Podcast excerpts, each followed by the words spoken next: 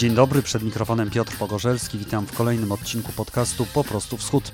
Na początku tradycyjnie dziękuję wszystkim, którzy wspierają mnie na zrzutce i Patronite. Polecam także subskrypcję Po prostu Wschód na Facebooku i Instagramie oraz śledzenie mojego osobistego profilu na Twitterze.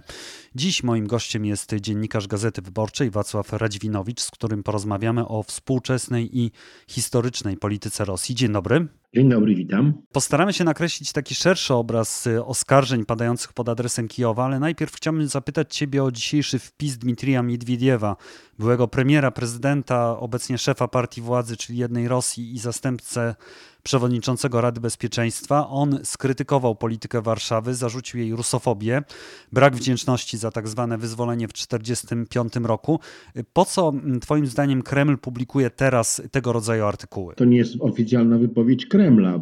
Ale pewnie koordynowana z Kremlem. Miedwiediew jest y, zastępcą przewodniczącego Rady Bezpieczeństwa czyli no rzeczywiście struktura bardzo ważna, wypowiada się jakoby od, od serca i od, i od siebie.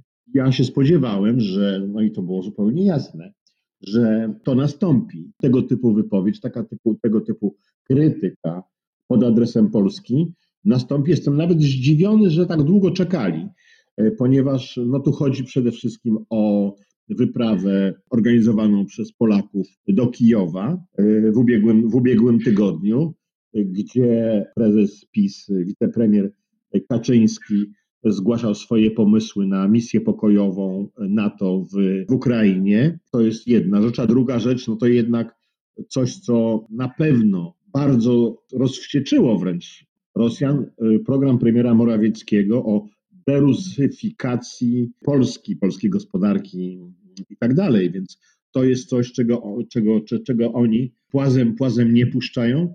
I wydaje mi się, że byli chyba na tyle poruszeni, że musieli się aż długo zastanawiać, kto ma zareagować, w czyim imieniu i w jakiej formie, bo to rzeczywiście mocno bije w ich dumę narodową i, i, i rachuby i rachuby y, polityczne. Rozumiem, ale na przykład y, ta propozycja misji NATO w Ukrainie to chyba powinna akurat się Rosji spodobać, dlatego że de facto ona by w takiej sytuacji, jaka jest obecnie, cementowała podział kraju. To, do czego dąży właściwie Moskwa.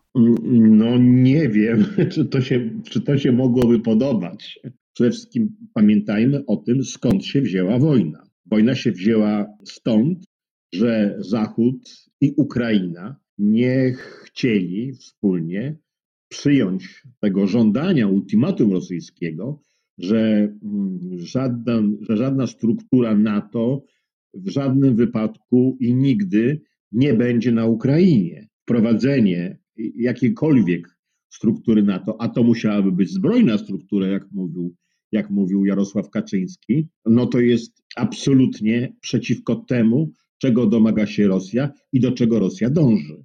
Bo to by jednak, nie oszukujmy się, nie oszukujmy się, e, Rosja nie gra o kawałek Ukrainy.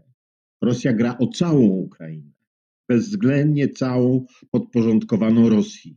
No, są oczywiście takie pomysły zgłaszane na Kremlu, że może Noworosję oddzielimy, że może e, jakiś kadłubowy, kadłubowe państwo e, zezwolimy gdzieś w okolicach Kijowa i, i w centralnej dzisiaj Ukrainę, Ukrainie, a resztę to niech sobie ci Polacy wezmą, wezmą, no bo jasne jest dla każdego Rosjanina bliskiego Kremlu, że Polska dąży do rozdziału Ukrainy i do tego, żeby przywrócić sobie Wołyń i Lwów. No, ja, ja wiem, że to tak brzmi e, dziko, no ale oni tak myślą. Ale oni tak myślą. Natomiast tak naprawdę oni chcą całej Ukrainy. I wprowadzenie sił natowskich, jakichś obcych im wrogich, no to nie, nie, nie. To jest absolutnie, absolutnie wykluczone i Rosja się na to nigdy nie zgodzi. A poza tym, no jednak zdają sobie sprawę z tego, że gdyby uzbrojeni natowcy byli w dzisiejszej sytuacji w Ukrainie, no to doszłoby do konfrontacji. A jak oni sobie dosyć kiepską, czy bardzo kiepską, radzą z armią ukraińską, no to jakby wyglądali wtedy, kiedy nad Ukrainą latałyby F-35 i wszystko to, co oni mają do, do, do bombardowania i do ostrzeliwania, byłoby błyskawicznie likwidowane. Dobrze, czyli ten y, pomysł odrzucamy. Chciałbym, żebyśmy przeszli do tej głównej jakby części naszej rozmowy, ponieważ Moskwa regularnie zarzuca stronie ukraińskiej nazizm i faszyzm. Ja pamiętam rzecznika rosyjskiego sztabu, który mówił zupełnie poważnie o tym, że rosyjscy żołnierze bronią elektrowni jądrowych na Ukrainie przed uzbrojonymi nazistami. Dokładnie tak było grupami uzbrojonych nazistów. Skąd ta retoryka? Czy to się bierze tylko z czasów Wielkiej Wojny Ojczyźnianej i tu tylko chodzi o nawiązanie do tego okresu historycznego, czy jest tu jeszcze jakieś drugie dno? Przede wszystkim to Rosja, Rosja putinowska, ona tkwi w okopach II wojny światowej. Cała prawomocność, legitymność Putina, jego mit założycielski, jego, jego państwa, to jest zwycięstwo w 1945 roku nad Niemcami, kiedy Rosja, Związek Radziecki, no powiedzmy, powiedzmy, że Rosja, pokonała Niemców, Hitlera. Naziści to oni tak nie bardzo chodzili. Nie, to nie był towar, który. To nie, to, to nie było słowo, które było, było przez, te osta, przez te 20, przez całe te 20 lat rządów Putina, ono tak bardzo nie krążyło. Ale cały czas była to ta ciemna, zła siła, którą wielkim wysiłkiem pokonali Rosjanie, za co cały świat ma mieć ogromny dług, niespłacony dług wobec, wobec Moskwy, a e, społeczeństwo rosyjskie powód do nieprzerwanej, ogromnej y, dumy i mm, myślenia o sobie jako o najwyższej sile dobra. Więc dosyć łatwo było w momencie, kiedy pojawił się przeciwnik w Ukrainie, tym bardziej, że, pojawi, że, że tam się pojawiał e, na przykład portret Bandery, to było bardzo podkreślane i o tym cały czas, ja myślę na przykład o, choćby nawet już o pierwszym Majdanie, to zawsze było w Rosji tak, o, to jest ta tradycja, tradycja nazistowska. I łatwo było to przełożyć propagandzie i tłumaczyć ludziom, że mamy do czynienia z tym samym złem, które już kiedyś pokonaliśmy, które stworzyło z nas wielki naród i wielkie państwo. Więc to jest dosyć taki taki prosty i skuteczny, i skuteczny zabieg propagandowy. Nikt nie tłumaczy, na czym polega ten nazizm. W telewizji rosyjskiej, jak wiesz, stale się mówi, nie mówi się armia ukraińska, nie mówi się siły zbrojne Ukrainy, ale naziści lub neonaziści, no w najlepszym przypadku, jakoś tak to zwróciło mi się w uszy, że tak powiem, że jakoś tak troszeczkę miękcej nacjonaliści lub skrajni nacjonaliści. To jest troszeczkę lepiej, ale to po prostu, to po prostu świetnie, świetnie się wpisuje w ten program trenowania społeczeństwa rosyjskiego przy Putinie, że można było to naj, symbolami, y, mitem y, państwowym i tak dalej, to wszystko jakoś ogarnąć i bardzo, i bardzo dobrze sprzedać. Tu jest bardzo wiele takich zawikłań jeszcze, jeszcze, jeszcze myślowych ponieważ ten sposób historycznego trenowania społeczeństwa rosyjskiego, szczególnie młodzieży, w połączeniu z aktualną propagandą, tworzy niesamowity mętlik w głowach Rosjan. I mnie zaskoczyły wyniki badań opinii publicznej, przekonań młodzieży rosyjskiej, gdzie, jak się okazuje, bardzo wielu, szczególnie chłopców, młodych chłopców, jak są pytani o to, z kim w czasie II wojny światowej walczył Związek Radziecki, to oni mówią, że z nazistami, a kto to ci naziści? A ci naziści to Amerykanie. To się tak mhm. rozlało po prostu. Nietłumaczone pojęcie, nieprzystające do rzeczywistości, no przystające może tylko w tym, że skoro jest na Majdanie portret mm, Bandery, a Bandera to nazista i sługa i pachołek hitlerowców, no to się jakoś to, jakoś to spiąć. Ale to, tylko, ale to tylko w ten sposób, bo to podejście, takie nazywanie po prostu tworzy bardzo ładny podział świata na oni źli naziści, hitlerowcy, Amerykanie i my dobrzy, siła, siła światła, siła dobra. Ale w 2014 roku na przykład jeszcze tworzono jakieś takie fejki, które miały pokazać, że rzeczywiście na Ukrainie jest nazizm. Na przykład ja pamiętam zdjęcia Y, z Lwowa z, ze swastykami, które później okazywały się dekoracją do jakiegoś filmu tam kiedyś kręconego. Teraz, jak ja oglądam rosyjską telewizję, właściwie nikt się nie stara pokazać jakichś dowodów. Tam znajdują jakieś książeczki, które właściwie nie są nazistowskie, tylko są skrajnie prawicowe, ale nie przedstawia się niczego, co by miało jeszcze bardziej przekonać Rosjan do tego, że rzeczywiście tam są naziści. Ale po co? Po co? To jest wszystko na, na, poziomie, na poziomie haseł. Haseł, y, broń Boże, już nietłumaczonych, bo teraz by to trzeba było tłumaczyć. Jako tako świadomy, świadomy młody Rosjanin na przykład, jakby mu zaczęto tłumaczyć, na czym to polega, co to jest za nazizm, co to w ogóle jest, to by rozejrzał się wokół siebie i by zobaczył, że, ma to, że, że coś takiego ma właśnie u siebie. Z takim właśnie militaryzmem bardzo, bardzo, bardzo agresywnym, z, ze skrajnym nacjonalizmem, takim samym mitem religijno-ideologicznym, jaki był, jaki był w Niemczech hitlerowskich. To lepiej tego nie tykać, lepiej iść po prostu powierzchownie, tylko, tylko hasłem nazizm zły, my dobrze. Czyli stąd się biorą te wszystkie właśnie imprezy, takie jak na przykład ta w piątek, tak? kiedy był Wielki Wiec, Władimir Putin występował, hasła i to wszystko właśnie przypomina rzeczywiście taką estetykę nazistowską. Czy władze sobie zdają z tego sprawę, że to właściwie idzie w tym kierunku? Bo mamy też akcje, akcje prawda, jednego z supermarketów bodajże internetowych na Uralu, gdzie już to w ogóle przypominało po prostu Hitlerjugend, to co ci młodzi ludzie robili właśnie popierając operację Z. Taki, taki meeting jak był na, jak był na, na, na Łużnikach e, w piątek, to się w Rosji nazywa Putin. E, czyli jak się ściąga ludzi e, z budżetówki, studentów, ci, którzy muszą przyjść, e, i oni tworzą właśnie taką, taką oprawę wypowiedzi pojawienia się wodza. Ale, ale, ale przecież nie oszukujmy się, to też nie jest, to też nie jest nic nowego i nic świeżego. Przypomnijmy sobie może bardziej drastyczne zjawisko, które się powtarza z roku na rok. 9 maja, kiedy jest oczywiście parada wojskowa. A propos, Rosja się szykuje do parady 9 maja na, na, na Placu Czerwonym. Dziwne to będzie w takiej sytuacji, kiedy armia nie, nie jest tak bardzo zwycięska, ale, ale poza tym, jak co roku, będą na przykład defilady w przedszkolach. No pamiętamy te zdjęcia, gdzie małe dzieci, przedszkolaki, czy nawet żłobkowe dzieci, ubrane przez rodziców, mundury wojskowe są specjalne, można kupić, kosztuje to niewiele.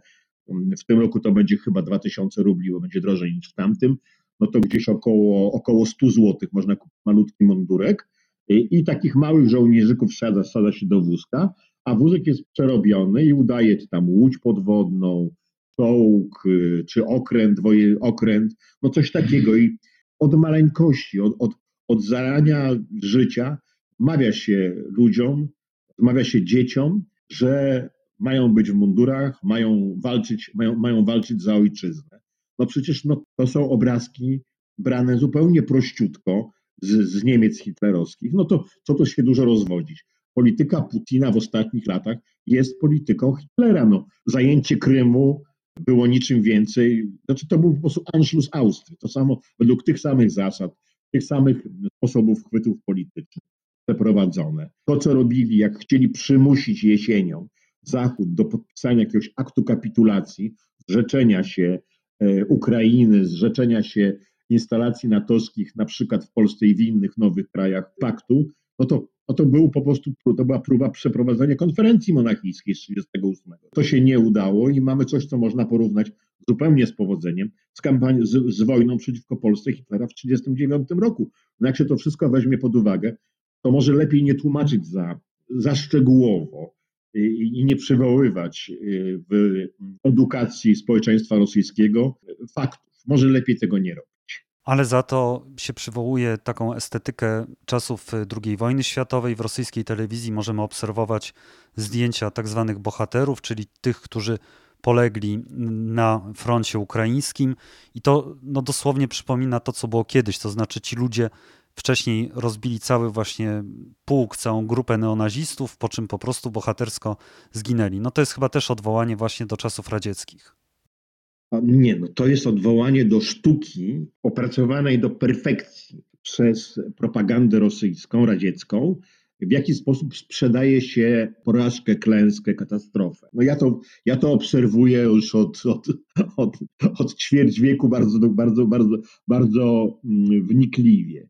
Jeżeli na przykład doszło do jakiejś katastrofy drogowej, e, zginęło wielu ludzi, to w telewizji e, powiedzą to w ten sposób, że komitet śledczy czy tam jakieś inne służby podjęły już, rozpoczęły już dochodzenie w sprawie katastrofy drogowej pod i dopiero później się mówi, to doszło do jakiegoś tam zderzenia czy czegoś, w którym zginęło tylu i tylu ludzi. Na pierwszym planie jest to, że władza już się tym zajęła. Jeżeli jest powódź, to się komunikat telewizyjny rozpoczyna od tego, że gubernator i Kreml już zastanawiają się, jak materialnie pomóc ofiarom powodzi. Dopiero potem się mówi, że doszło do powodzi, że są zniszczenia, że są zabici i tak dalej. To samo jest z armią. Jeżeli jest na przykład, ja mówię w tej chwili jeszcze o czasach pokoju, że jakiś y, samolot wojskowy spadł i zabił się pilot, no to obowiązkowo zaczyna się od tego,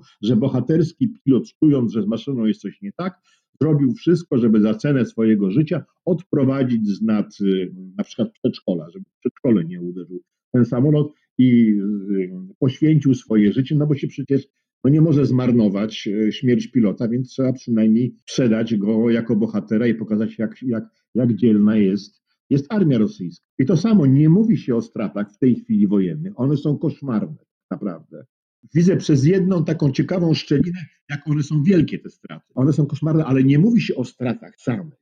Tylko się mówi, że jakiś tam pułkownik czy jakiś porucznik wykonał robotę jak 18 y, y, panfiłowców w czasie, w, w czasie wojny, co też jest mitem rosyjskiej historii, bo tych panfiłowców to nie było tak naprawdę, no ale oni naniszczyli czołgów, zanim y, nie, zanim nie polegli, broniąc Moskwy heroiczną śmiercią. I tak samo się to sprzedaje, że naniszczył, na, na, nabił, namordował i dopiero później zginął jako bohater i się go chwali i ordery i tak dalej. Ale to jest sztuka, to jest sztuka rozwijana przez dziesięciolecia, w jaki sposób owinąć w bawełnę przykrą wiadomość. A przez jaką szczelinę widać, ile jest tych ofiar tak naprawdę na froncie? Bo mamy oficjalne komunikaty strony ukraińskiej, wiadomo, że one są zawyżone. Eksperci mówią, że trzykrotnie.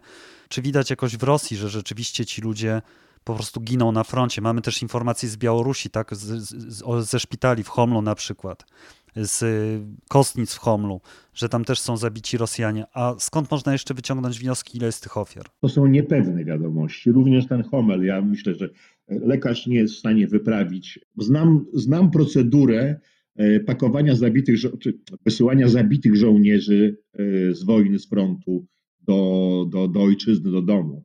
Więc e, nie ma takiego lekarza, który dałby sobie radę, choćby na to od początku wojny nad tym pracował, żeby wyprawić tam półtora tysiąca e, zwłok. Także ja nie, nie, nie podchodzę poważnie do, do, do, do tych informacji. Ale jest coś takiego, że czasami e, dochodzi do takiej sytuacji, że ginie ktoś lub w takich okolicznościach, e, których albo nie należy ukrywać, bo rzeczywiście bohater dostał order i tak dalej, albo nie można już ukrywać, bo zbyt wielu ludzi o tym wie.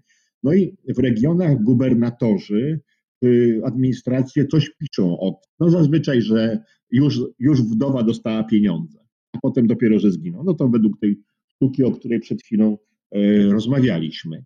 Ale to są, to są pojedyncze, szczątkowe wiadomości. Ale jest region, chodzi mi o Kaukaz Północny, gdzie do tego się podchodzi inaczej. Bez takiej pogardy, jaka jest typowa dla, dla Rosji, e, dla, dla żołnierza i dla jego śmierci. Na Kaukazie Północnym do tego podchodzą zupełnie inaczej, rodzinnie, tam się nie ukrywa takich rzeczy. Kultura jest taka, że tego ukryć nie można. I co się okazuje? Okazuje się, że tam tych oficjalnie ogłoszonych jako zabici jest bardzo wielu. Na przykład Dagestan, 130 zabitych do, do, do, do, minionego wtorku. Chyba do wtorku. No niby nie tak wiele 130, ale y, armia rosyjska nie chce ludzi z Dagestanu. W ogóle nie chce ludzi z Kaukazu, bo oni sieją zamęt w koszarach, no, rozrabiają, biją się, prześladują swoich słowiańskich kolegów. Y, taki jest mechanizm. I armia rosyjska nie chce, a więc na przykład w Dagestanie jest jeszcze limit, jakiś tam, iluś tam przyjmują, na przykład z poboru biorą, ale niewielu, bardzo niewielu. Na przykład Inguszy oni nie biorą w ogóle jest zakaz brania, y, powoływania do wojska Inguszy, a oni giną i jest ich wielu. Jak się tak przejrzeć przez te republiki kaukaskie, ilu tam y, zginęło i jaki to stanowi procent armii rosyjskiej, to rzeczywiście te 7-8 tysięcy, o których mówią Amerykanie, staje się zupełnie realną cyfrą. Ja nie mam, no, nie mam takiego, takiej możliwości, czasu nie mam na to, żeby to dokładnie liczyć, ale uważam, że to jest ciekawy, ciekawy trop. Dziennikarz Gazety Wyborczej Wacław Radziwinowicz, bardzo dziękuję. Bardzo proszę. I to już wszystko w tym wydaniu podcastu Po prostu Wschód. Do usłyszenia w środę. Żegna się z Państwem Piotr Pogorzelski.